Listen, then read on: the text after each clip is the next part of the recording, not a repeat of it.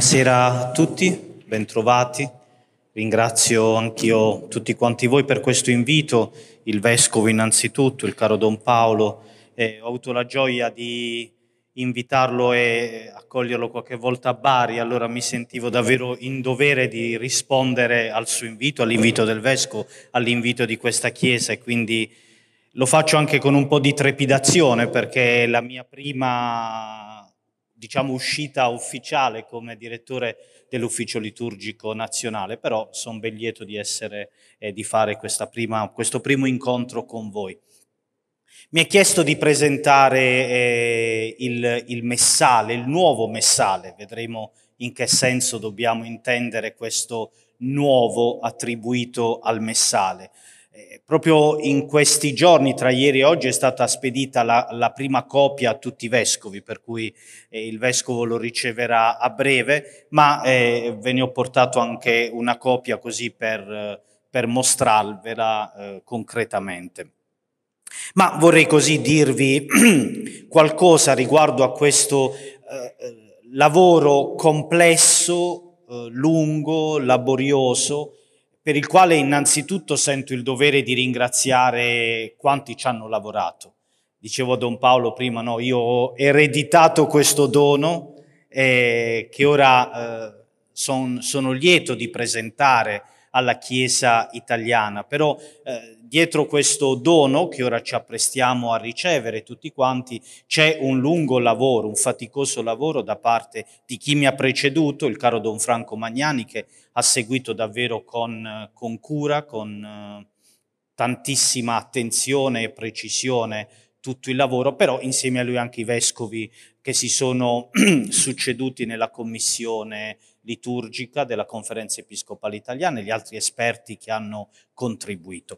Per questo ecco, entriamo adesso nel vivo, cercherò ecco, di non limitarmi soltanto ad una presentazione tecnica del libro, per quanto anche importante, ma darvi anche delle suggestioni che possano aiutarci come comunità ecclesiale anche a fare un po' il punto della situazione su come noi ci eh, accostiamo alla liturgia, come noi viviamo la, la celebrazione, in particolare la celebrazione eucaristica, alla quale questo libro liturgico evidentemente è, è, è legato e per la quale serve. Allora, così proviamo a fare questo percorso eh, e partirei proprio da una espressione che risuona sulla bocca del presbitero, del vescovo, quando presiede la celebrazione, ma che è eh, il momento in cui colui che presiede dà voce a tutta la Chiesa, a tutta l'Assemblea. Ed è proprio l'inizio della preghiera eucaristica, siamo al cuore della celebrazione. Quando inizia il prefazio, chi presiede dice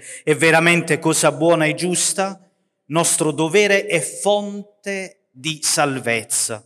Rendere grazie sempre in ogni luogo a te, Padre Santo, per Gesù Cristo, tuo amatissimo Figlio. Ho messo apposta in maiuscoletto quella espressione fonte di salvezza, perché la grande tradizione teologica ha imparato e ci ha insegnato a considerare la liturgia, in primis l'Eucaristia, davvero come una sorgente, per questo fonte. Quella è un'espressione che alle volte eh, noi presbiteri siamo abituati a dire e voi fedeli, quando siete attenti, voi siete bravi e siete sempre attenti, no? Però dalle mie parti i fedeli un po' ad un certo punto staccano la spina, no? Durante la celebrazione, perché dicono tanto ora spetta al prete, quindi è, è questione sua. Non è mai questione sua, è sempre questione nostra. E allora questa espressione, ad esempio, ma come tutte le altre parole della, della, celebrazione, non devono mai cadere così in vano o trovare la nostra indifferenza. E allora, se l'Eucarestia è fonte, eh, ci domandiamo come abbeverarci a questa fonte, con che cosa attingervi, con che cosa noi andiamo alla celebrazione? E da dove possiamo attingere appunto questa salvezza che l'Eucaristia ci vuole donare. Una concreta possibilità è proprio la forma rituale, cioè quel modo che noi abbiamo di celebrare, di riunirci, e con tutto quello che adesso eh, vedremo. È stata una preoccupazione del Concilio Vaticano II, quando eh, nella Costituzione dogmatica sulla liturgia Sacrosantum Concilium, al numero 48, ha espresso così la preoccupazione di tutta la Chiesa, che era la preoccupazione viva non solo in quel momento, già da prima, con tutto il movimento liturgico, ma è ancora la preoccupazione di oggi, l'esigenza di oggi. E qual è questa preoccupazione? Che i fedeli non assistano come estranei o muti spettatori a questo mistero di fede, ma che comprendendolo bene nei suoi riti e nelle sue preghiere partecipino all'azione sacra consapevolmente, piamente e attivamente. In questo numero 48 ci è consegnato una espressione che poi è diventata quasi uno slogan della, della, riforma liturgica, del movimento liturgico, per ritus et preces, cioè si partecipa al mistero che si sta celebrando, si prende parte attraverso, mediante i riti e le preghiere, quindi i testi, ma anche i gesti le azioni che si fanno. Allora, se tutto questo è vero, i vescovi italiani nel messaggio che accompagna la pubblicazione della nuova edizione del Messale si rivolgono alle nostre comunità proprio con questo invito. Vi leggo queste parole. Riscopriamo insieme, dicono i nostri vescovi, la bellezza e la forza del celebrare cristiano impariamo il suo linguaggio, gesti e parole. La messa non la si ascolta soltanto. Eravamo prima della riforma forse muti ed estranei spettatori. Nel linguaggio comune, lo sapete bene, credo anche da voi, si diceva dove vai vado a sentire la messa, vado a vedere la messa. No? I più attenti dicevano vado a messa. Noi dovremmo poter dire tutti quanti, senza troppe preoccupazioni, direi senza la paura di commettere abusi o, eh, o dire errori, eresie, noi dovremmo poter dire tutti dove vai? Vado a celebrare l'Eucarestia. Certo, ci vorrà il ministro sacro ordinato per presiedere quella celebrazione, per presiedere e guidare la comunità, ma lui presiede una comunità che celebra, ognuno, come vedremo e come ci ripeteremo, facendo quello, quello che gli spetta. Allora, per entrare nella celebrazione però dobbiamo gustare maggiormente le parole che alle volte vanno ascoltate con attenzione, alle volte vanno dette con, con un coinvolgimento, personale, non in maniera così ripetitiva, abitudinaria, no? In alto i nostri cuori sono rivolti al Signore. Cioè, no, sei convinto di quello che hai detto. Il vescovo ti ha detto in alto i nostri cuori e tu hai detto sono rivolti al Signore. Ecco, mi verrebbe già da chiedervi quanta consapevolezza noi eh, abbiamo quando diamo delle risposte quando no, rispondiamo alla messa, ecco, per dire così in maniera consueta. Allora i vescovi ci chiedono di imparare, rimparare questo linguaggio che è fatto di gesti e di parole senza appiattirlo importando con superficialità i linguaggi del mondo. La sfida anche della celebrazione liturgica non è quella di renderla moderna e contemporanea, parlando i linguaggi del mondo, ma il compito della liturgia è anche quello di elevare l'assemblea, no? consegnandoci un modo di parlare, un modo di agire, un modo di vivere. Lasciamoci allora plasmare dai gesti e dai santi segni della celebrazione, nutriamoci anche con la lezio dei testi del messaggio. Questa sera abbiamo pregato fuori da un momento prettamente liturgico, ma abbiamo pregato con la colletta, l'orazione colletta della liturgia di questo giorno.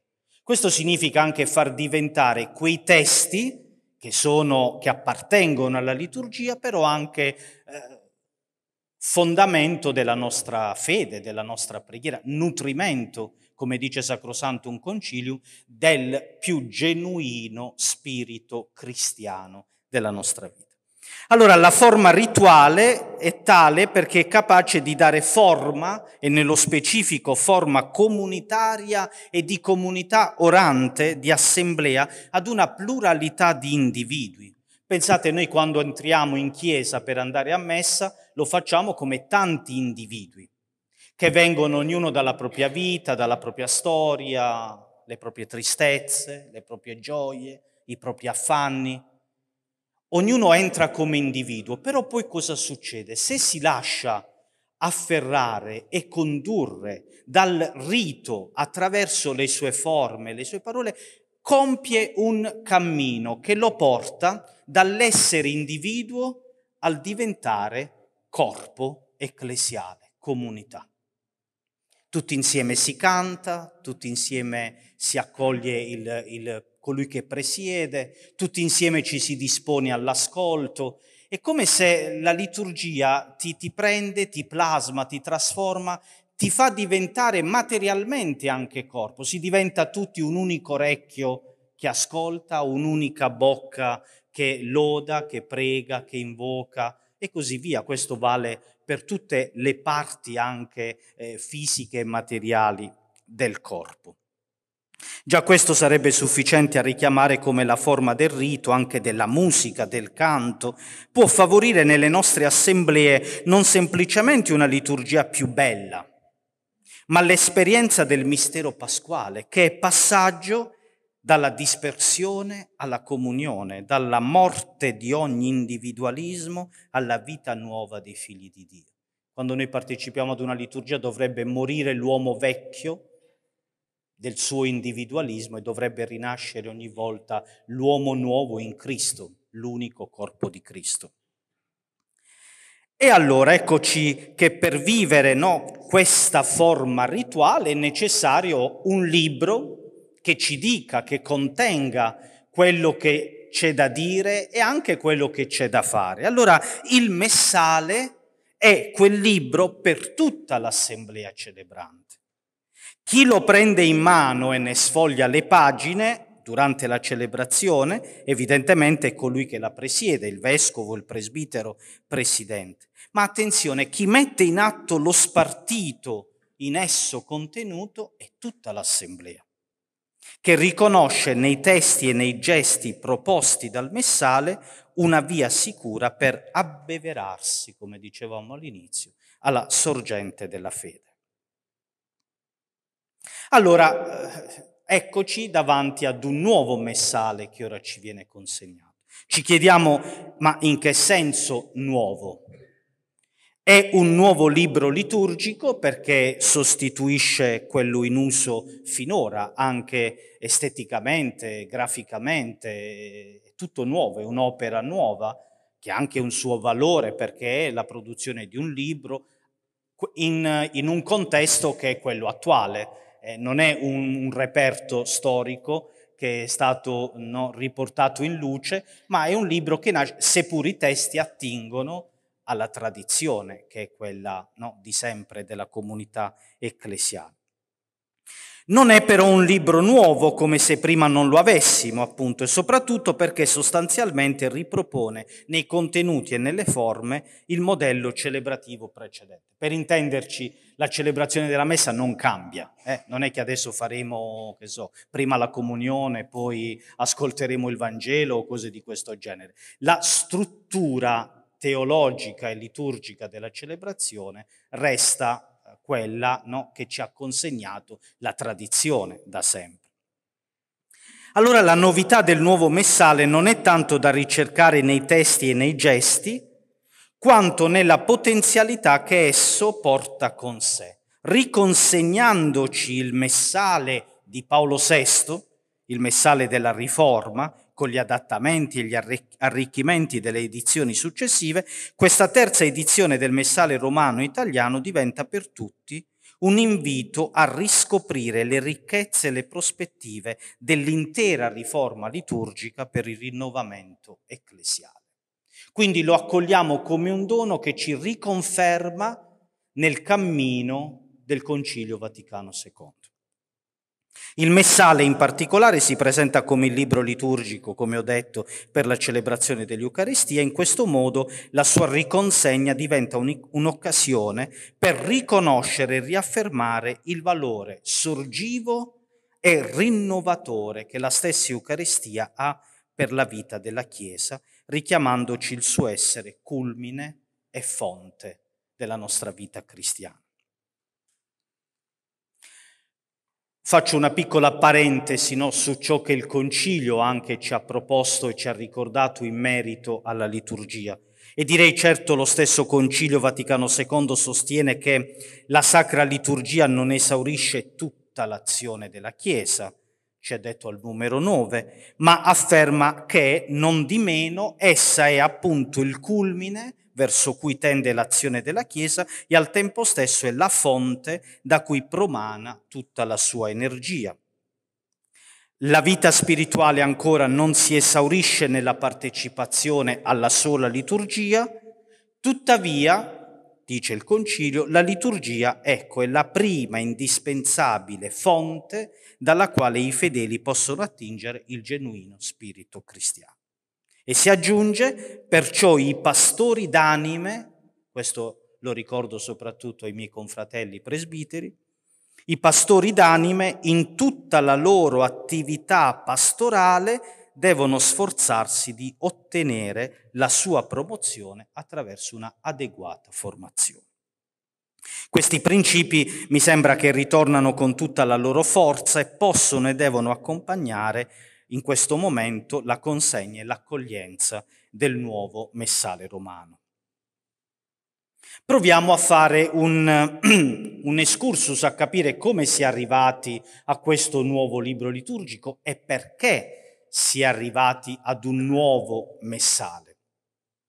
Ogni libro liturgico della Chiesa Cattolica di rito romano, voi sapete, non viene scritto direttamente nelle lingue vive, no? nelle lingue nazionali. Il messale non nasce direttamente in italiano, in francese o in tedesco o in tutte le altre lingue del mondo. Dico una cosa, credo che sa- sarà ovvia per tutti. Ma il libro liturgico, qualunque esso sia, nasce in latino ed è pubblicato nella versione ufficiale che si chiama Edizio Tipica no? dalla Santa Sede.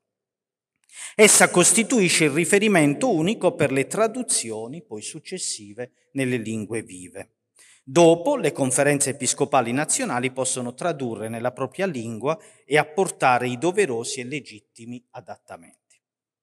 La nuova edizione italiana del Messale nasce in seguito all'ultima edizione, l'edizio tipica terzia, del Messale romano che stata, fu promulgata da San Giovanni Paolo II addirittura il 20 aprile del 2000. Nel 2000 ci fu consegnata questa terza edizione tipica no? in latino e voi direte dal 2000 siamo arrivati al, al 2020 per avere, ecco vi dirò perché no? ci arriviamo. Intanto vediamo che cosa è successo, perché siamo alla terza e velocemente, no? riassumo giusto per ricordare l'età. C'è stata una prima edizione del 1973, il concilio si era appena concluso, nel 70 no? esce la, l'edizio tipica, no? del, il nuovo messale di Paolo VI, esce in latino, viene tradotto in italiano nel 73, ma è solo una traduzione dal latino senza alcun adattamento. Era evidentemente necessario far presto, dopo il concilio, avere il messale finalmente in lingua italiana. Poi c'è stata una seconda edizione del 1983, che è quella che abbiamo utilizzato fino a questo momento. In quell'occasione la conferenza episcopale italiana però non si limitò alla semplice traduzione del testo latino ma arricchì il messale di molti testi composti direttamente già in lingua italiana. Fu un momento favorevole in cui eh, si eh, riuscì a fare questa operazione, cioè eh, il, i vescovi italiani nel messale italiano riuscirono ad inserire anche dei testi dei testi nuovi, con una sensibilità più attuale, un linguaggio più fresco rispetto ai testi delle preghiere ereditati dalla tradizione alla quale pur si è attinto e si continua ad attingere. Quella seconda edizione italiana si caratterizza proprio per l'arricchimento dei testi del rito per la celebrazione eucaristica, già nell'ordo misse, cioè nel rito della messa. Sono cose che a noi oggi eh, suonano un po' scontate perché ci siamo abituati, è dall'83 che noi celebriamo con questo messale e quindi non ci sembrano delle novità, però penso che chi ha vissuto quella stagione di passaggio no, riuscì a cogliere questa questa novità che il messale portava. Ad esempio, lì dove l'edizione latina aveva una sola formula fissa, bisognava dire sempre le stesse parole per celebrare degnamente questi santi misteri, riconosciamo i nostri peccati e basta, non c'erano altre alternative. Quindi l'introduzione all'atto penitenziale, il saluto, l'ammonizione al termine della presentazione dei doni, l'introduzione al Padre Nostro, allo scambio della pace o il congedo finale dell'assemblea, lì dove c'erano queste eh, formule fisse, il messale dell'83 propone una serie di oppure. No?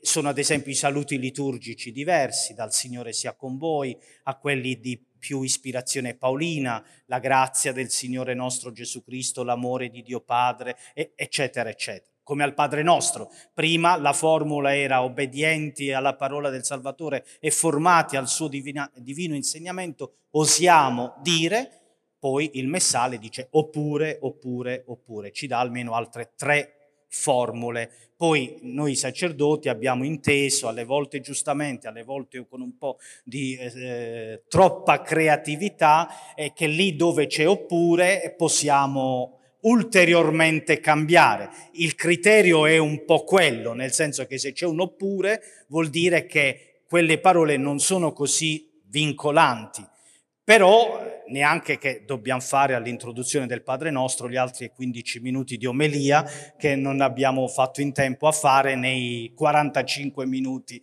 di omelia precedente. No, permettetemi la battuta, ma con molta, con molta fraternità.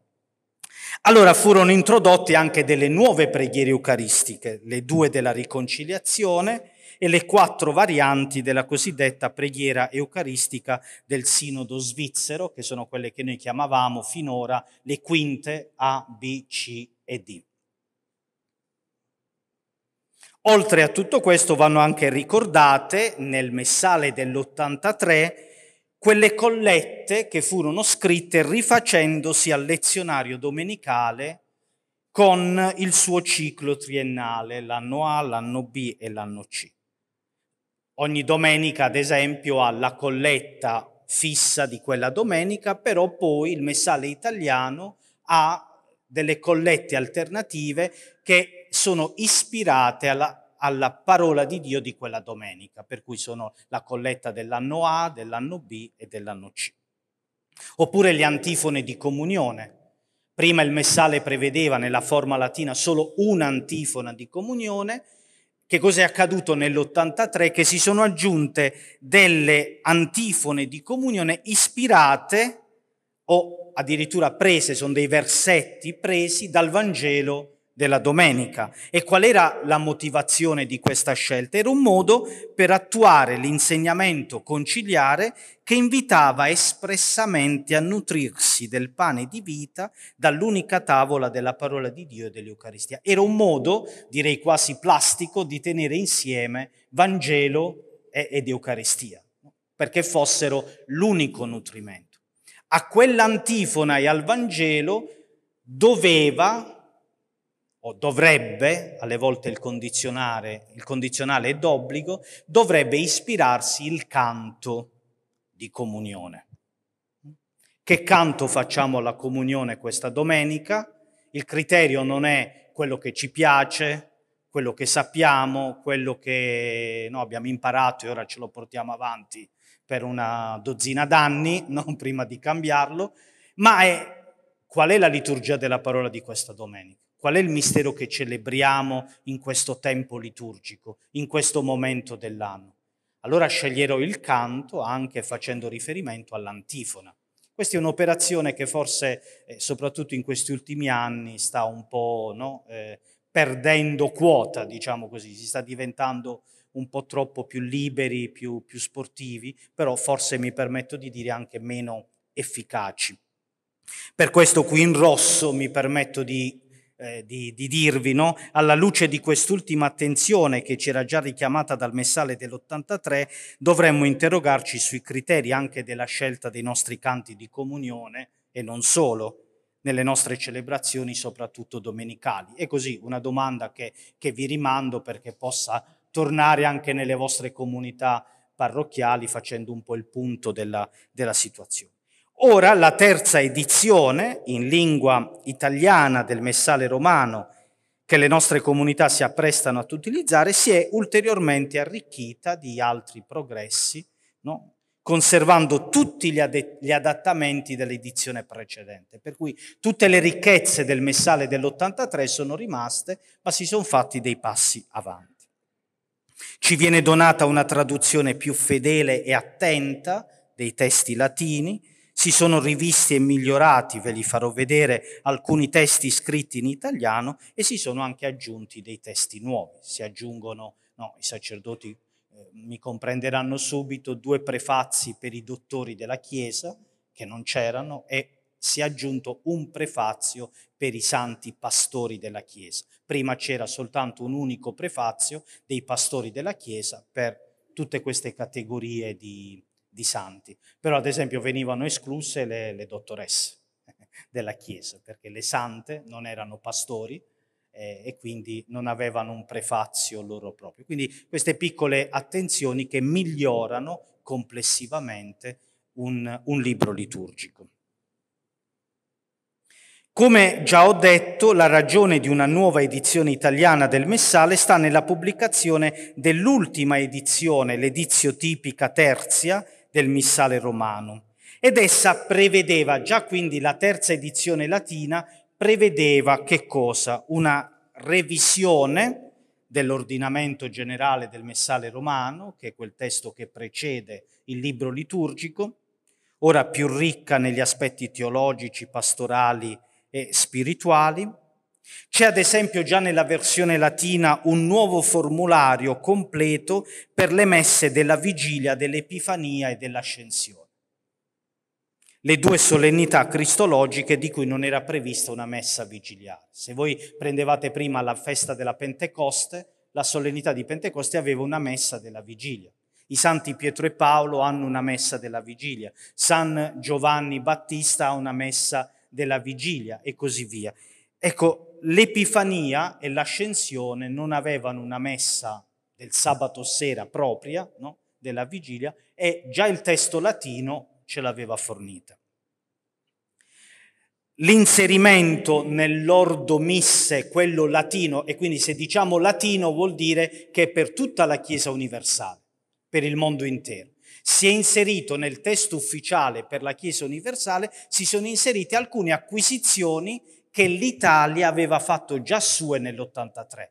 Per cui è, è, c'è stato anche un piccolo capovolgimento, cioè la Chiesa universale ha recepito degli arricchimenti che la Chiesa italiana aveva già messo nel suo messaggio, tipo la possibilità di recitare il credo apostolico, no?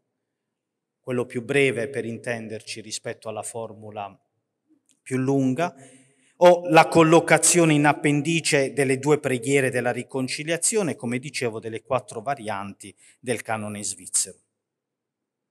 Ancora l'inserimento delle melodie, questo è importante perché ritorna anche come novità, la vedremo nella nuova edizione italiana, l'inserimento delle melodie per il canto del presbitero che presiede all'interno del rito della messa, in corrispondenza dei singoli testi e non solo in appendice come prima. Prima tutte le melodie erano messe alla fine del messale. Chi voleva cantare andava a prendere quelle ultime pagine. Ora, come vedete, lì si, si vede poco, però eh, no?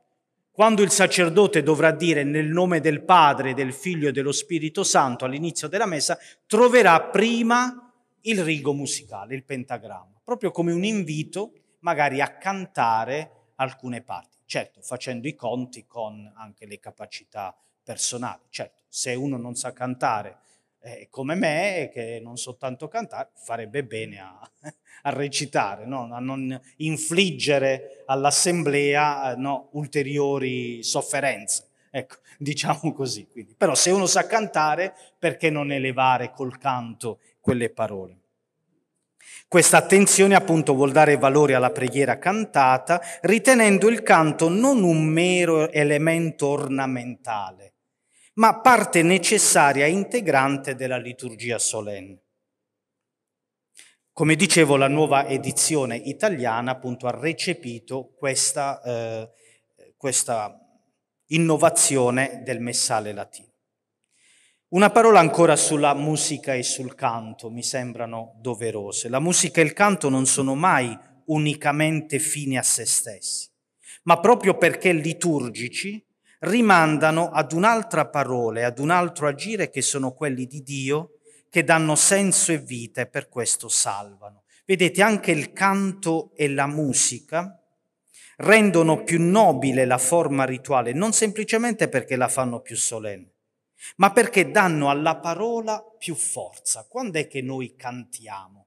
Quando non ci basta recitare quella cosa o dirla in maniera parlata. Abbiamo bisogno di cantarla per dare più forza, più vigore.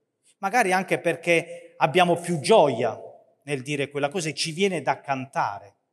Eh, questo dovrebbe un po' entrare anche nello stile delle nostre celebrazioni. Come dice Eschel, la musica è più che semplice espressività, è piuttosto un protendersi verso un ambito che è irraggiungibile dalle parole.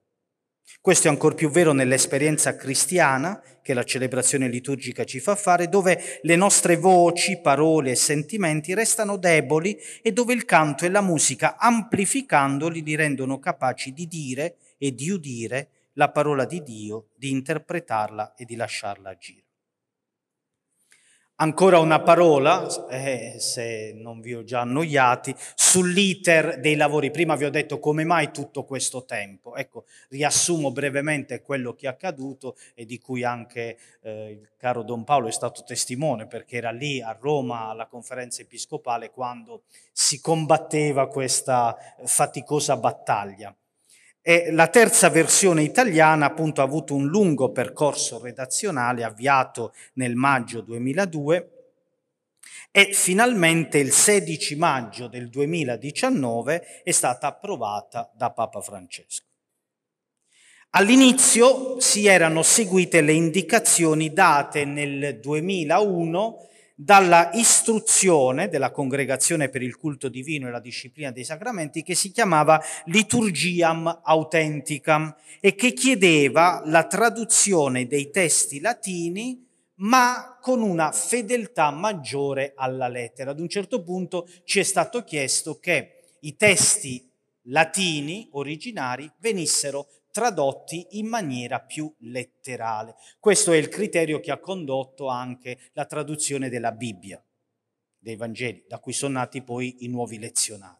Il criterio era seguire una traduzione letterale dalla lingua originale. Questo però, come ha detto Monsignor Magnago, il presidente della Commissione Episcopale per la liturgia, ha portato a questo che la necessità di dover procedere ad una traduzione letterale, quasi un calco dal latino, ha prodotto un risultato certamente fedele al testo originale, ma con molte criticità sul versante della qualità letteraria dei testi, della loro comprensibilità, soprattutto della loro idoneità a configurarsi come forma della preghiera ecclesiale. Per intenderci, se io devo tradurre alla lettera, perdo un po' di poeticità che quando si traduceva magari in un senso un po' più, più ampio, no? eh, si, si poteva, poteva, tenere. Per cui anche nella traduzione dei Vangeli o della Bibbia o dei Salmi, noi adesso abbiamo una traduzione un po' più no, mh, mm, aspra, permettetemi questa espressione, magari meno, meno poetica. A settembre 2017 però Papa Francesco promulga un motu proprio, Magnum Principio, con il quale ridefinisce i rapporti tra la Santa Sede e le conferenze episcopali e restituisce alle conferenze episcopali una maggiore responsabilità circa la traduzione dei testi liturgici. Si sostiene ora che la traduzione fedele al testo originario latino è fedeltà innanzitutto al senso del testo più che alla lettera. Le traduzioni devono essere fedeli al testo originale in primis, ma alla particolare lingua in cui viene tradotto e alla, consem- alla comprensibilità del testo da parte dei destinatari. Allora i criteri sono cambiati di nuovo uh, un pochettino e allora a partire da questo si è rivista nuovamente tutta la traduzione nel, del messale che nel frattempo era stata eh, ultimata e si è ritornati ad attingere con un po' più di libertà e di serenità all'edizione dell'83, che era quella che era entrata anche nel nostro celebrare ormai. No? E allora eccoci alle principali novità della terza edizione italiana del Messale romano. Innanzitutto c'è una ricca presentazione da parte dei vescovi proprio all'inizio, che sarebbe bello anche fare oggetto di, di catechesi con la propria comunità all'inizio, no, quando si inizierà a celebrare, magari richiamare nella catechesi anche ordinaria questi principi. Ci sono delle precisazioni che riprendono quelle dell'83, ma inseriscono alcune integrazioni che ora non, non vi leggo per andare un po' più nel dettaglio.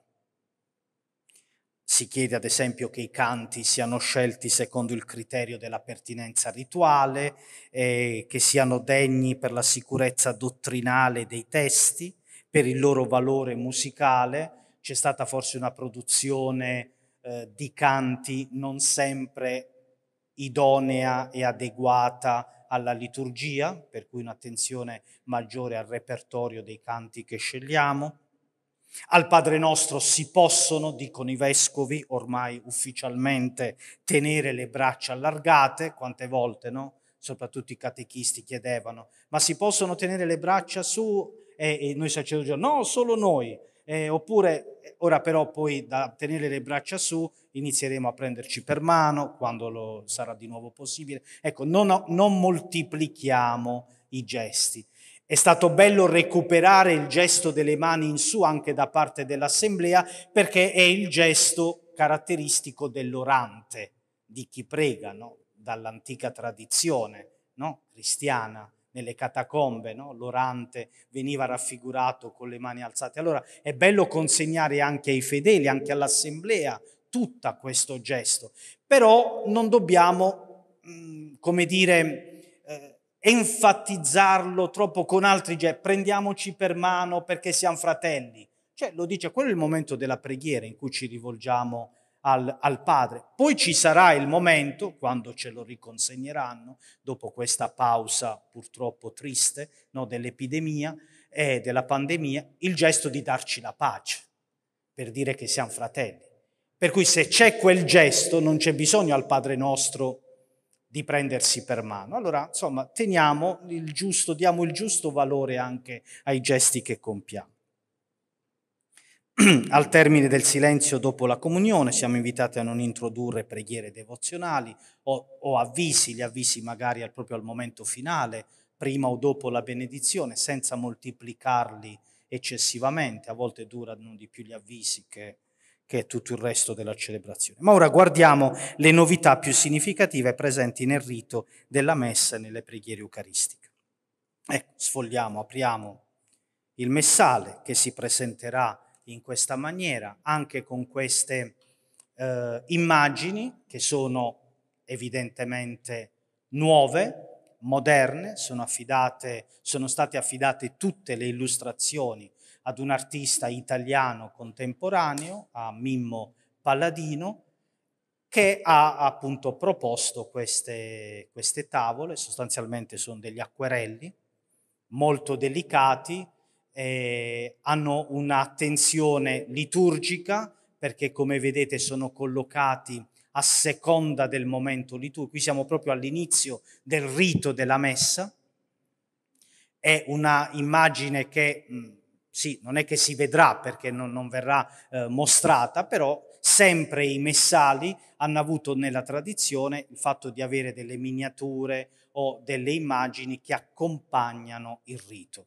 Queste immagini, ripeto, hanno un'attenzione liturgica perché seguono l'andamento del rito o i tempi liturgici, hanno un'attenzione cristologica, pensate qui no, siamo al momento in cui inizia il rito della messa e l'immagine ci parla appunto di un'assemblea, di quegli individui di cui parlavo prima che convergono verso il Cristo, che è l'elemento centrale, l'unico colorato, no? il rosso, che attira a sé e configura a sé creando quell'unità che poi si svilupperà durante la celebrazione. Per cui sono immagini anche che ci danno intuizione, altre volte hanno una connotazione più antropologica perché riprendono anche eh, degli elementi tipici della gestualità. Prima nella preghiera avete visto quelle due mani azzurre, no, forse le, le, le rivedremo di nuovo, che dicono appunto uno dei gesti che è tipico di chi presiede, ma anche del, del cristiano che prega. Questi sono ecco, le, i pentagrammi che troveremo, no, la, le annotazioni musicali che troveremo nel corpo del, del testo. In continuità con la scelta operata nell'edizione precedente, nessuna modifica è stata introdotta nelle risposte e nelle acclamazioni del popolo per l'ordinario della messa, cioè le parti fisse della messa, quello che voi rispondavate continuerete a rispondere. Soltanto l'inno del gloria a Dio nell'alto dei cieli ha una piccola variante che ora vi farò vedere. La preghiera del Signore ormai è quella che insomma ha fatto più scalpore, che tutti, eh, forse qualcuno ha già iniziato a recitare con la nuova traduzione. Così anche per il confesso a Dio Onnipotente si è adottato un linguaggio più inclusivo che ora vi mostro. Ecco, ad esempio, no? nel saluto liturgico il sacerdote è stato, per dire no, una correzione apportata, mentre prima dicevamo la grazia del Signore nostro Gesù Cristo, l'amore di Dio Padre, la comunione dello Spirito Santo sia con tutti voi, adesso diremo siano con tutti voi è una correzione sorretta appunto sia da ragioni grammaticali e poi anche più coerente con il testo biblico di riferimento. E poi era stata già introdotta questo cambiamento nel rito delle esequie, no? eh, nella nuova edizione. Oppure quell'altra formula, il Signore che guida i nostri cuori nell'amore e nella pazienza, diventa, perché suona meglio in italiano, il Signore che guida i nostri cuori all'amore e alla pazienza. L'atto penitenziale è quello che ci coinvolge un po' di più perché saremo invitati a dire confesso a Dio Onnipotente e a voi, fratelli e sorelle, che ho molto peccato, e poi eccetera eccetera, e supplico la Beata sempre Vergine Maria, gli angeli santi e voi, fratelli e sorelle, di pregare per me. È il Signore Dio nostro. Un linguaggio più inclusivo.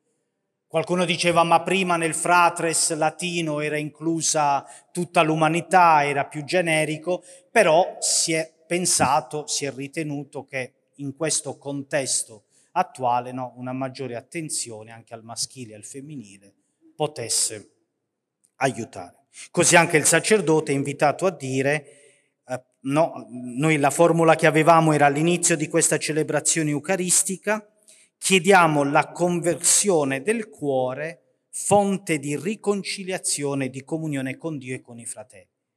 Ora diremo fratelli e sorelle all'inizio, che poi più o meno lo dicevamo magari anche tante volte. Fratelli e sorelle, all'inizio di questa celebrazione eucaristica, ecco, vedete delle piccole sottolineature che però correggono anche in italiano e da un punto di vista teologico. Perché prima dicevamo, chiediamo la conversione del cuore, che è fonte di riconciliazione, cioè io mi devo prima convertire per poi no, vivere la riconciliazione eh, sarebbe più corretto dire invochiamo la misericordia di Dio, che è fonte di riconciliazione e di comunione. Per cui piccoli no, mh, accorgimenti che rendono il testo più corretto, ripeto, da un punto di vista grammaticale ma anche teologico. Un'altra innovazione, curiosa ma significativa, è che saremo invitati a eh, non dire più Signore pietà, o meglio, Signore pietà passa in seconda eh, opzione, ma la prima opzione la vince Kyrie eleison.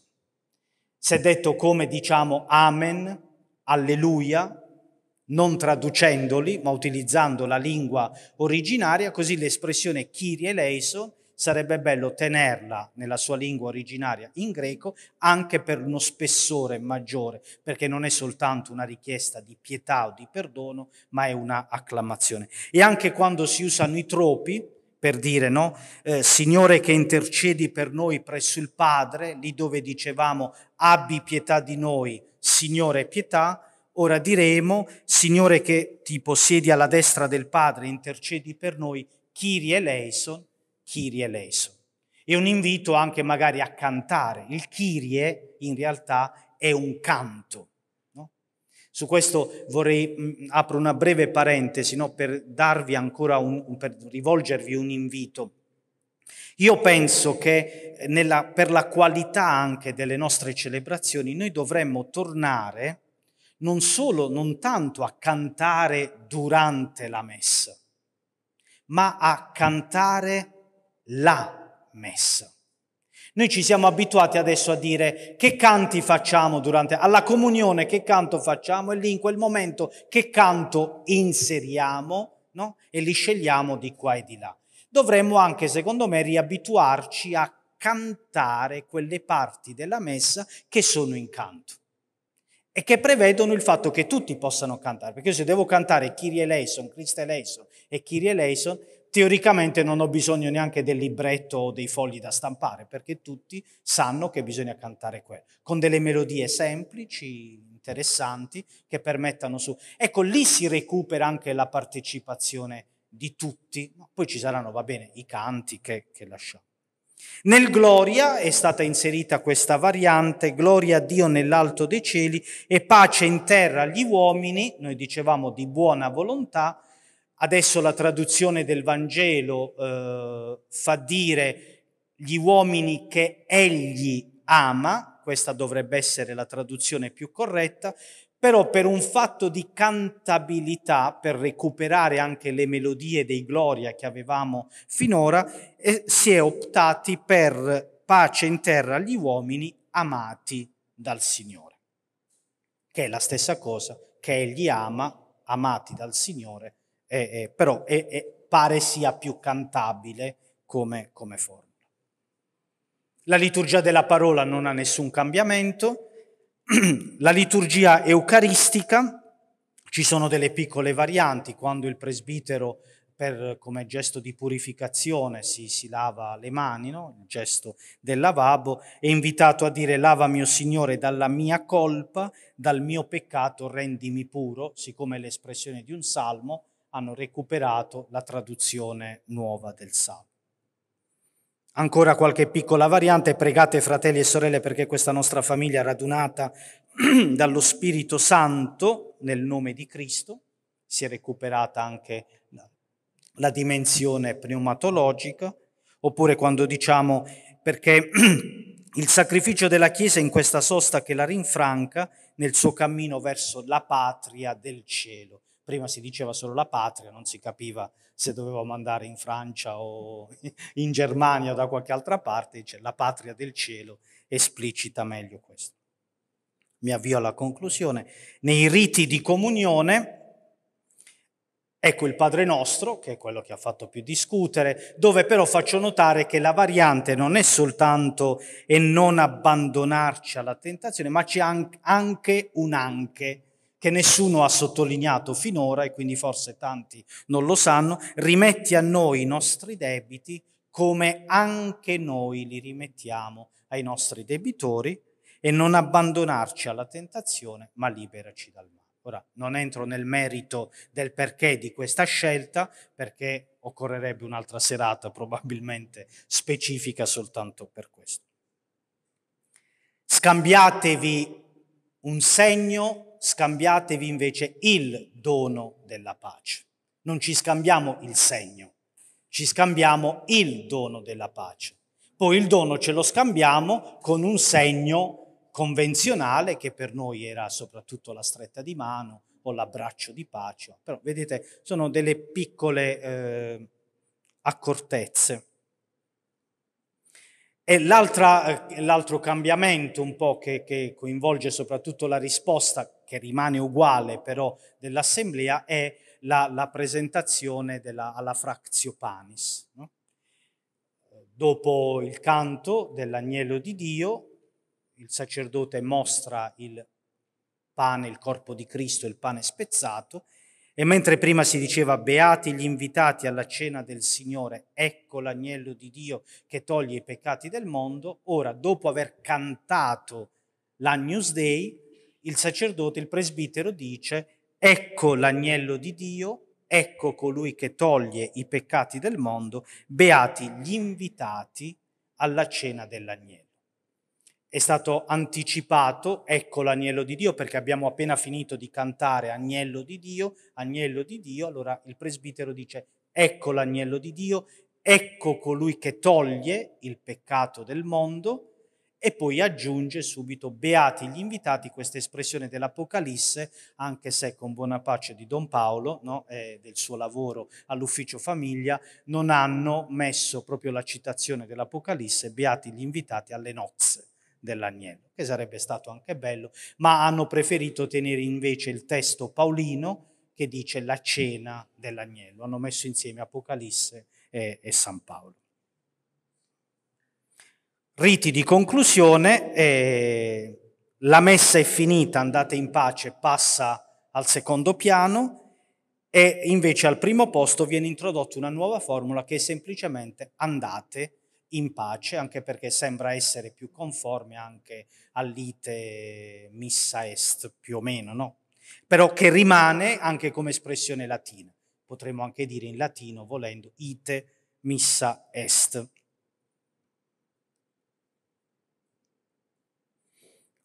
Una carrellata veloce delle poche variazioni nelle preghiere eucaristiche, ma non ce ne sono molte. Sono più che altro appunto delle, eh, degli aggiustamenti, ad esempio nel canone romano, nell'intercessione per i vivi, dove si dice ricordati di tutti i presenti, ora diremo ricordati di tutti coloro che sono qui riuniti, riuniti per rendere meglio il latino circumstantes, coloro che sono attorno, che sono riuniti. E poi altre piccole varianti che mi permetto di dire anche costringeranno noi presbiteri a tenere gli occhi sul messale, che è un po' una sfida anche, ma è anche un dono, perché eh, l'aver imparato a memoria ci ha portato un po' anche ad assumere forse un ritmo da parte nostra troppo personalizzato, no? vado veloce perché lo so il fatto e quindi l'ho imparato a memoria, lo dico ancora un po' sottovoce. La preoccupazione invece di chi presiede deve essere quella di far sentire che quelle parole non sono mie. Intanto sono di tutti. Io le dico in quanto presbitero, in quanto ministro ordinato, ma le dico certo in persona Cristi, come dice la tradizione, però anche in persona Ecclesia, a nome della Chiesa e devo far gustare quelle parole alla Chiesa. E poi non sono parole mie, sono parole che sono scritte in un libro che è il libro della Chiesa in preghiera. La liturgia è la Chiesa in preghiera. Allora anche una maggiore fedeltà al testo da parte dei presbiteri e una maggiore attenzione da parte vostra a sentire che quelle parole sono anche parole vostre de- elevate l'anafora al padre da parte del presbitero. Quindi io pregherei voi, assemblea fedeli, di essere più attenti e noi presbiteri anche di essere più attenti e più fedeli al testo senza lasciarci prendere dalla... Vero, ognuno di noi tante volte dice ma io avrei tradotto così e magari fa un'altra traduzione no? del messale. Ok, si poteva tradurre in un'altra maniera, si potevano fare i disegni in un'altra maniera, si poteva fare verde anziché rossa la copertina, però è il messale della Chiesa. Lo riceviamo come dono, lo utilizziamo anche come un senso di appartenenza ad una comunità ecclesiale che viene prima di noi e va anche oltre, oltre di noi.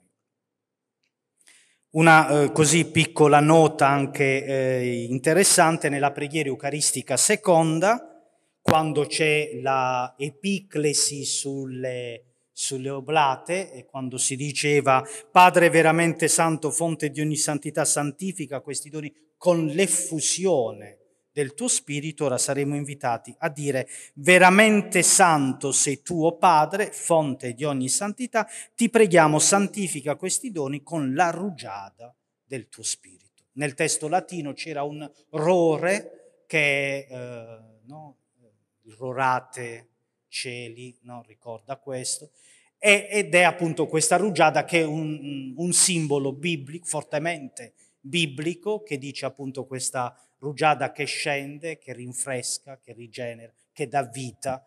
Allora anche lì qualcuno dice no, ma era più bello l'effusione, perché era il verbo tecnico, eh? però è anche vero che un po' di poesia nel 2020 la possiamo ancora gustare, quindi senza troppi problemi. Quindi dire la rugiada, pensate anche ai bambini, alla catechesi, no? ai ragazzi, agli adolescenti, fare una catechesi su, sul valore simbolico, ripercorrendo tutti i testi della scrittura dove questo c'è, ecco, come ci aiuta anche a tenere insieme nella liturgia la scrittura, la Sacra Scrittura e poi anche la vita. Così, giusto delle, delle provocazioni. Nella preghiera eucaristica terza è veramente santo sei tuo Padre ed è giusto che ogni creatura ti lodi per mezzo del tuo Figlio il Signore nostro Gesù Cristo e così e così via.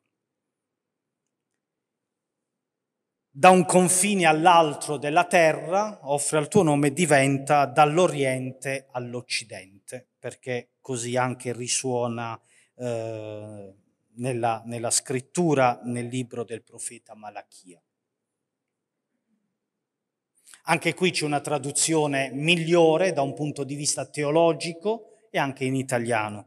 Lì dove si diceva celebrando il memoriale del tuo figlio, morto per la nostra salvezza, gloriosamente risorto, eh, sì, noi celebriamo il memoriale del tuo figlio morto, ma teologicamente è più corretto dire celebrando il memoriale della passione.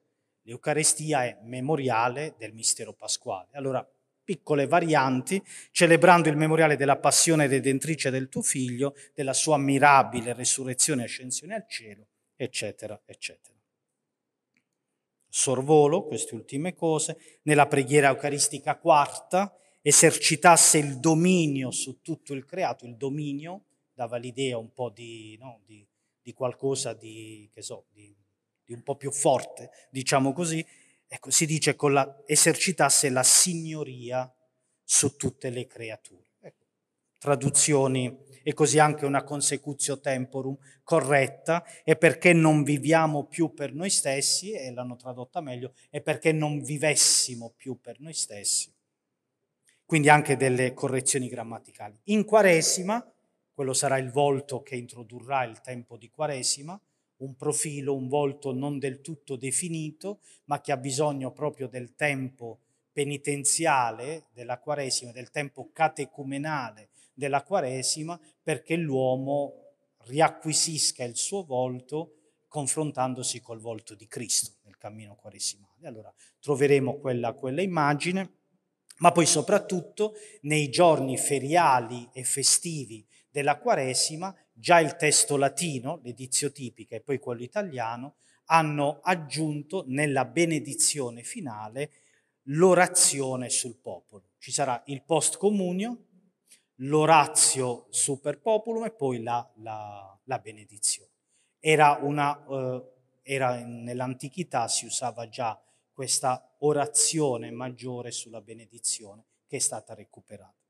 Concluderei, perché vi ho tolto già molto tempo, dicendo che davvero la consegna del messale nuovo, ripeto come ho detto all'inizio, al di là di queste varianti che avete visto non sono tantissime, però sono anche fatte in una maniera pertinente, diventano soprattutto l'occasione per eh, riproporre un uso fruttuoso, un, uso pasto- un fruttuoso uso pastorale del messale. Cioè deve diventare questo momento, io direi anche nelle nostre comunità parrocchiali, l'occasione per superare un po' di stanchezze, di abitudini e, e ritornare anche a ripossessarci no, eh, di un gusto, di uno stile, di un'arte. Domani mattina con i presbiteri avremo modo di, di, di riflettere un po' più da vicino su queste cose. Benedetto XVI diceva la migliore catechesi sull'Eucarestia è la stessa Eucarestia ben celebrata.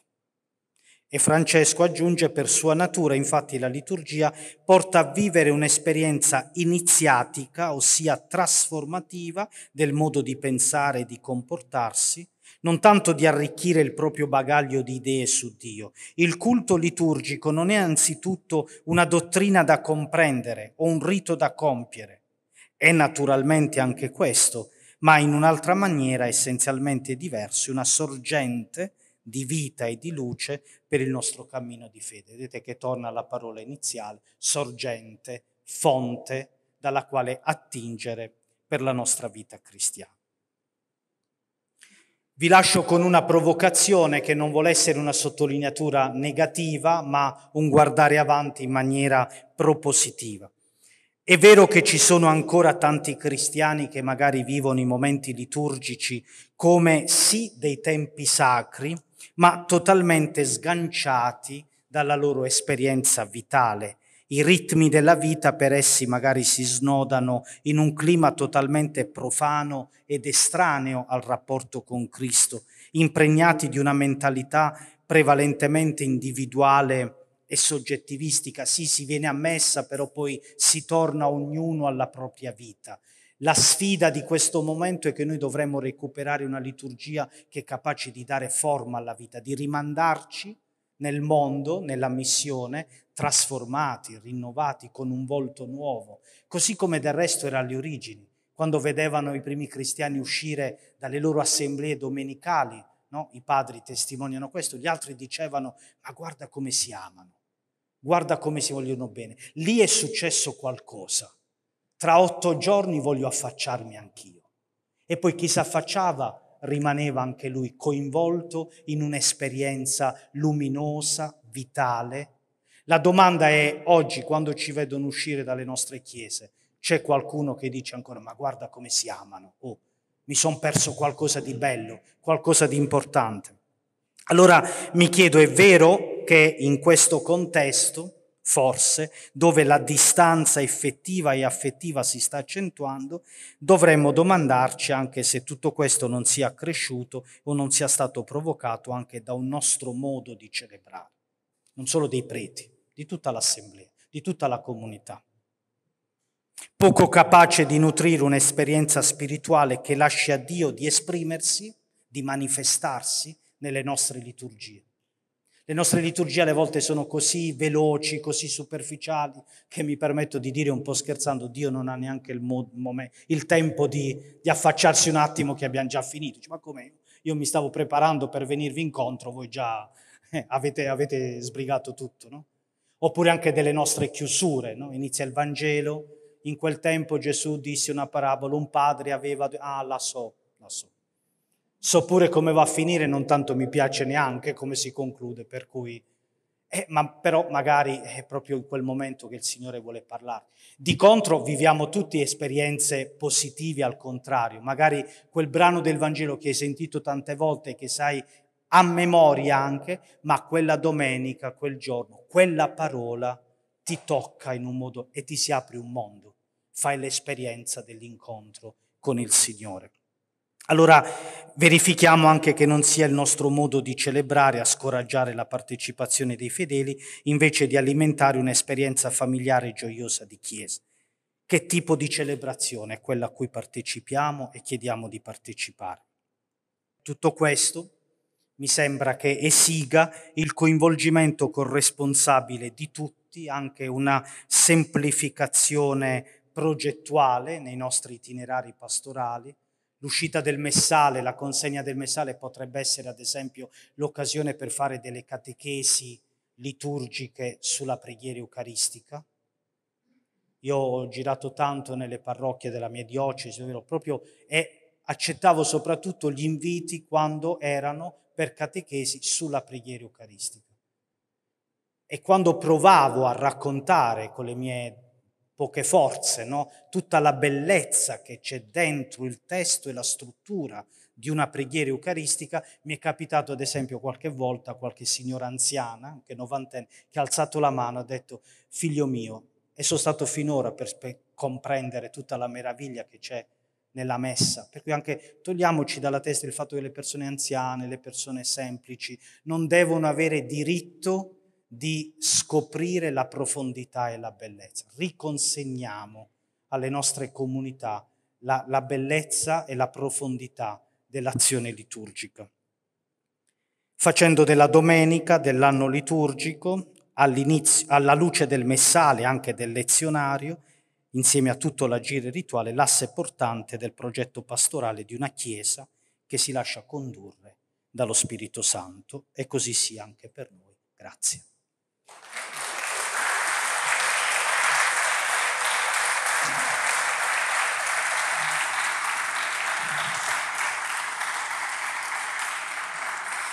Grazie Don Mario perché ci hai accompagnato, preso per mano in una sorta di degustazione guidata, cioè facendoci assaggiare queste, queste pagine e rendendole vive anche con tutto il lavoro grande di equip, di chiesa che c'è stato alle spalle. E, e grazie anche per le suggestioni, per le provocazioni a essere una comunità attenta nel celebrare. Credo che questo sia un po' l'opportunità. Stavo pensando che noi ci incontriamo, come diceva il Vescovo Rodolfo, dopo un tempo particolare e anche dentro un tempo particolare. Siamo stati a digiuno per un lungo tempo, anche di celebrazioni con il popolo, anche se la Chiesa non ha mai smesso di celebrare. E adesso stiamo riprendendo e riprendiamo un po' balbettando. Quindi questa è un'occasione anche per lodare Dio in modo nuovo, con più anche forza. Ci diamo qualche breve spazio di domanda e volevo dirci tra di noi che ci dispiace anche per coloro che non sono potuti più entrare, perché a un certo punto è stato dovuto impedire ad alcuni che volevano partecipare di entrare, ma queste misure ci costringono a questo. Eh, grazie. Due sottolineature che mi hai eh, ridestato dentro. A forza di celebrare, io come presidente ho dimenticato, stasera hai ravvivato che sono le parole dell'assemblea che io dico, ecco, se questo lo, lo risottolinei. E l'altro questa apertura finale davvero come occasione che ci è data, perché l'abitudine è una brutta malattia che fa incrostare tutto, allora quindi come Chiesa credo abbiamo proprio bisogno di mettere in pratica l'ultima provocazione che ci hai fatto.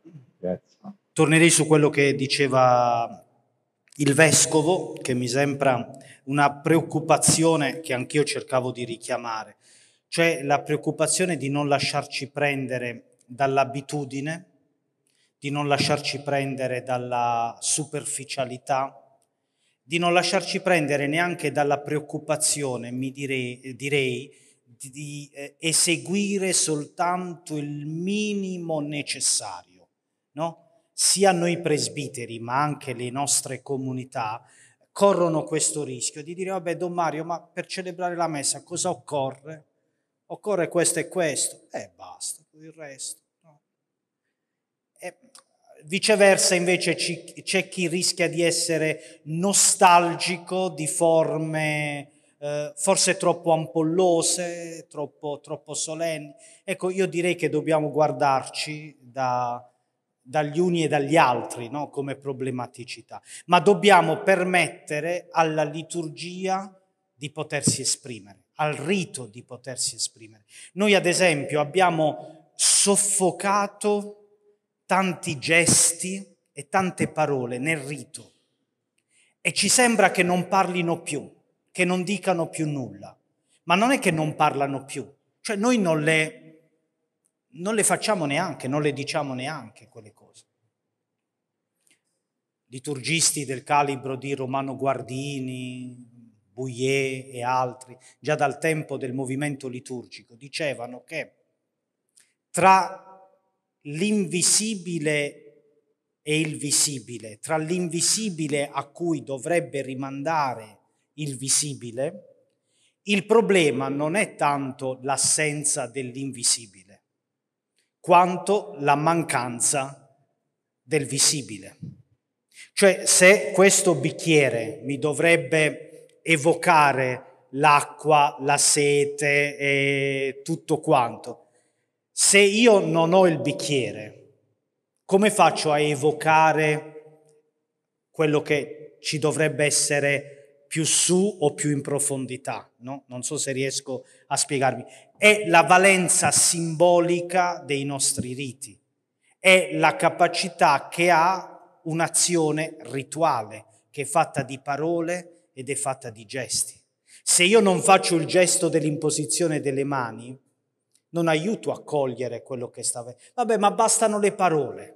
Ma la liturgia, per questo sono partito da quell'osservazione, è fatta di gesti e di parole. Alle volte addirittura la liturgia zittisce le parole perché il gesto da sé parli. Quindi ci sono dei momenti in cui ad esempio il gesto ha una valenza maggiore anche della parola, perché la parola potrebbe anche limitare il significato. Io ti dico una parola che significa solo quello. Il gesto può essere più evocativo, simbolico, cioè no? multistrato, mi manda a più livelli, mi conduce a più livelli. Allora, da una parte questo sentirmi anche come presbitero, eh, voce di una chiesa che prega, ma non solo il presbitero, permettetemi di dire, anche il cantore che canta, anche il salmista che canta il salmo, anche l'organista che suona, tutti coloro che svolgono un ministero non lo svolgono a nome proprio questo dovrebbe anche salvaguardarci da tante forme un po' di presenzialismo anche nelle, nelle liturgie. No? È la messa di Don Mario, il salmo lo cantano, sembrano i cartelloni dei concerti, no? Eh, dirige l'orchestra Don Mario, prima solista la salmista, so, sembra di stare a teatro e non, e non a messa. Allora, non è, que- è la Chiesa che prega domani lo diremo meglio in altri termini, chi presta un servizio fa la sua parte ma a nome di tutti e dà voce a tutti, dà corpo a tutto il corpo ecclesiale. Quindi queste due cose che richiamava il vescovo, una maggiore anche fedeltà al testo e ai gesti, una coscienza di essere espressione della Chiesa e poi quello che vi dicevo anche permettere ai riti di essere eloquenti. Vi porto un esempio, poi concludo, dico qualche altra cosa agli altri. È per me un cavallo di battaglia negli ultimi tempi. Ho fatto il giro di tutte le parrocchie della mia diocesi, quasi tutte, 125 parrocchie a Bari, per dire ma che ne abbiamo fatto del gesto della presentazione dei doni all'altare? Voi siete bravi e tutti quanti fate la processione offertoriale, cosiddetto, quindi non ho dubbi che qui nella diocesi di Grosseto si faccia. Da dove vengo io si era un po' dimenticato che c'era la... se non la domenica o quando viene il vescovo perché poi si fanno i pacchi, col cielo fanno, si aggiusta tutta la processione offertoriale, ma quelli sono cose che si aggiungono. Il gesto della presentazione dei doni è portare all'altare da parte vostra il pane il vino con l'acqua per il sacrificio eucaristico. Anticamente li portavano da casa e si portavano all'altare in quel momento perché servivano per la celebrazione. Ora è chiaro, per una serie di vicende storiche, igieniche e quant'altro, noi le particole le confezioniamo, il pane lo prepariamo, il vino ce l'abbiamo, non lo dovete portare da casa. Però il gesto rituale, che siate voi dall'assemblea a portare all'altare il pane e il vino, ma perché questo? Non per un fatto coreografico, ma per il significato che quel pane e quel vino hanno che è espresso dalle parole della Berakà, che il sacerdote a volte dice sottovoce, ma potrebbe dire anche ad alta voce alle volte, perché c'è il canto d'offertorio che non sempre è obbligatorio. E tra l'altro il canto d'offertorio è quel canto che si fa se deve accompagnare la processione offertoriale. Quindi se non c'è la processione offertoriale, il canto d'offertorio cade. Il canto d'offertorio non accompagna il passaggio ha qui dei doni. Io sto ancora cercando in tutti i libri di liturgia e di storia della Chiesa qual è stato il momento storico che ha eh, accreditato l'angolo destro dell'altare a tenere le ampolline, il calice, la pisside, no? Sarà un angolo fortunato quello là che già c'ha tutto e poi io da qui devo portare qui e ho concluso la presentazione dei doni. Cioè, vabbè, ma anche i giorni feriali, eh, quelli che stanno lì, i giorni feriali, non sono fratelli e sorelle che stanno celebrando. Allora, che due, anziani come siano, piano piano, aiutandosi, eh, prendono il pane e il vino e attraversando l'assemblea lo portano al presidente. Questo ci permette anche di tenere l'altare, mi permetto di dire, sgombro, pulito da tutto ciò che non serve, sin dall'inizio della messa. Ma quando nella Beracà noi diciamo Benedetto sei tu, Dio, dalla tua bontà abbiamo ricevuto questo pane, frutto della terra e del lavoro dell'uomo. Lo presentiamo a te perché diventi per noi cibo di vita eterna. A parte che c'è questo scambio bellissimo. Tu ci hai donato, noi lo ridoniamo a te, tu ce lo ridoni come corpo di Cristo, come pane di vita.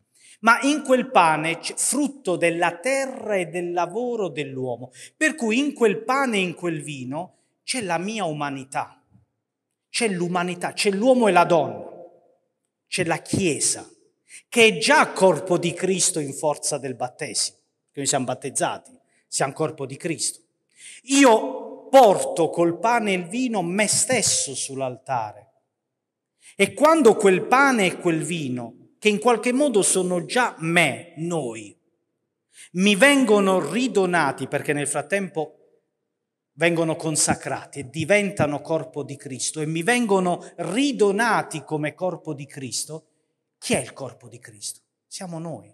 Cioè io do la mia umanità, ma ricevo in pienezza quello che sono, con la mia divinità, per la mia partecipazione. Vedete, ci vuole più tempo però a spiegarlo, facendoci anche una catechesi, che non compiendo il gesto. Se io educo le nostre, le mie, la mia comunità a vivere questo, magari all'inizio lo dirò, lo spiegherò, farò delle catechesi, ci fermeremo anche qualche tempo su questo. Quando lo vedrò vivere, anche chi sta lì dice, in quel pane ci sono io.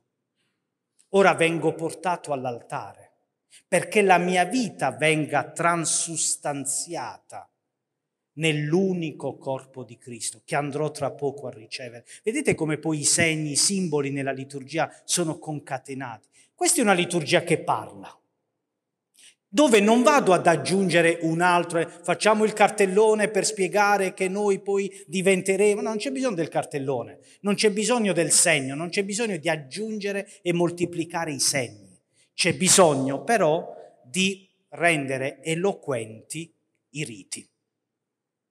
La risposta del, dell'assemblea rimane invariata, bisogna stare solo attenti a, all'aggancio eh, tra, tra, quello che noi diremo invertendo le parti finché l'assemblea non si abitua a questa uh, variazione nostra. E invece poi tutto il santorale sì, è stato decisamente arricchito di tutti i santi che poi dalla, eh, soprattutto no, dal, dall'83 no, in poi eh, si, sono, si, sono, aggiunti fino a, agli ultimi, quindi avremo un santorale più, più corposo.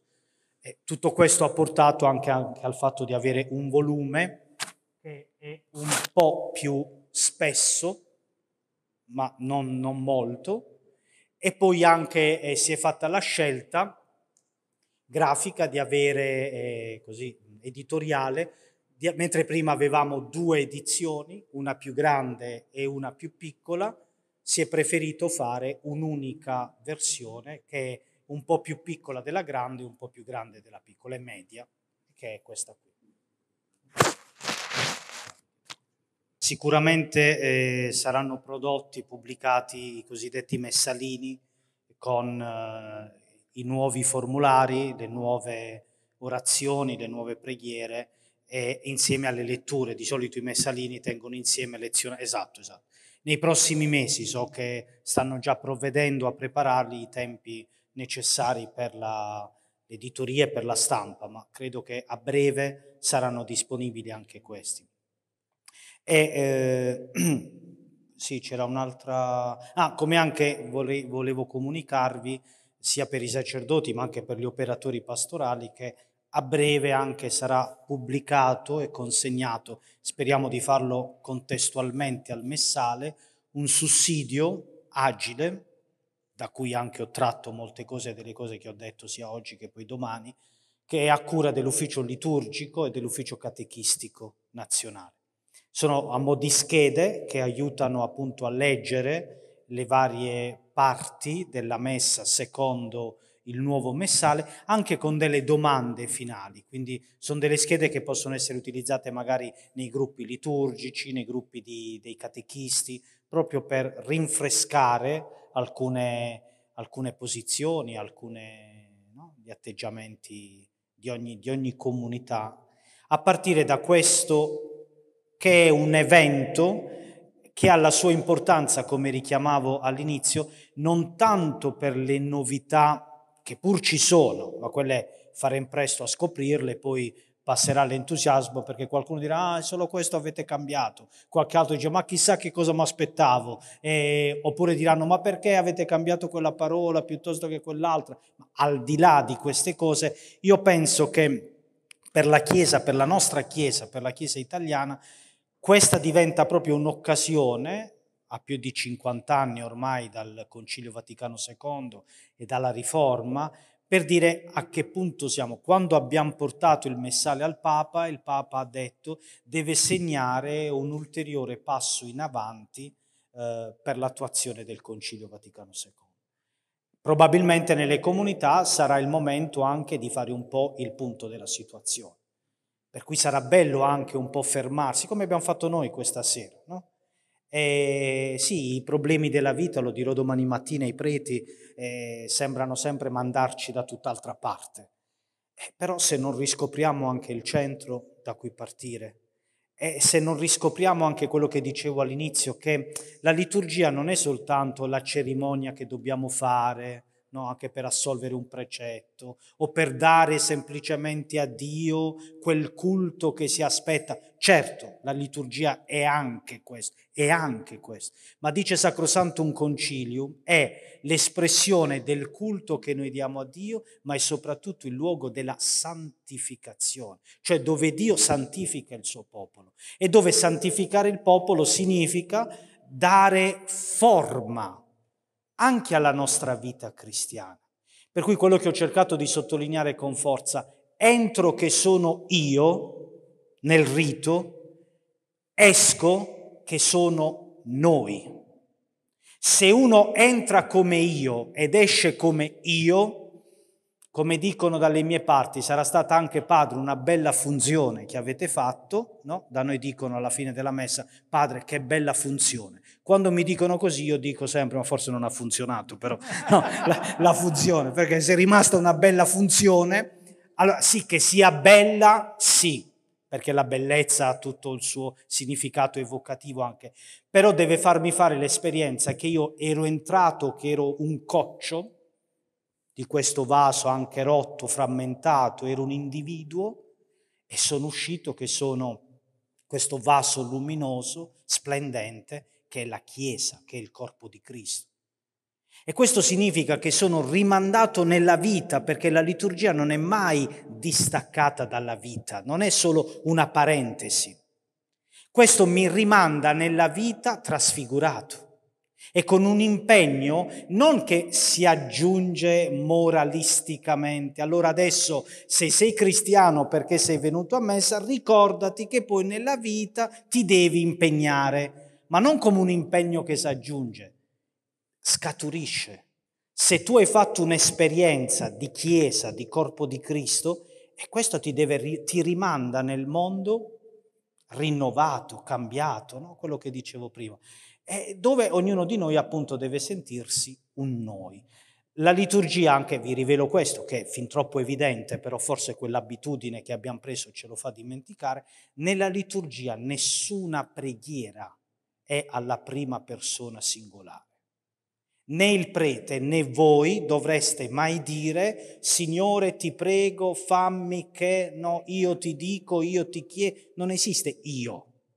E non solo perché quelle formule sono dette per... ma proprio perché la liturgia è la Chiesa in preghiera. La Chiesa intesa come il popolo santo di Dio, il corpo di Cristo. Per cui è il noi dei cristiani. Ecco, non so come, come altro dirvelo, però questo deve, deve davvero ritornare con freschezza nelle nostre celebrazioni. Delle liturgie anche che siano inclusive, dove ognuno eh, si sente anche a casa, non nella dimora della liturgia, nessuno è estraneo e poi delle liturgie fatte bene perché anche chi dovesse affacciarsi raramente?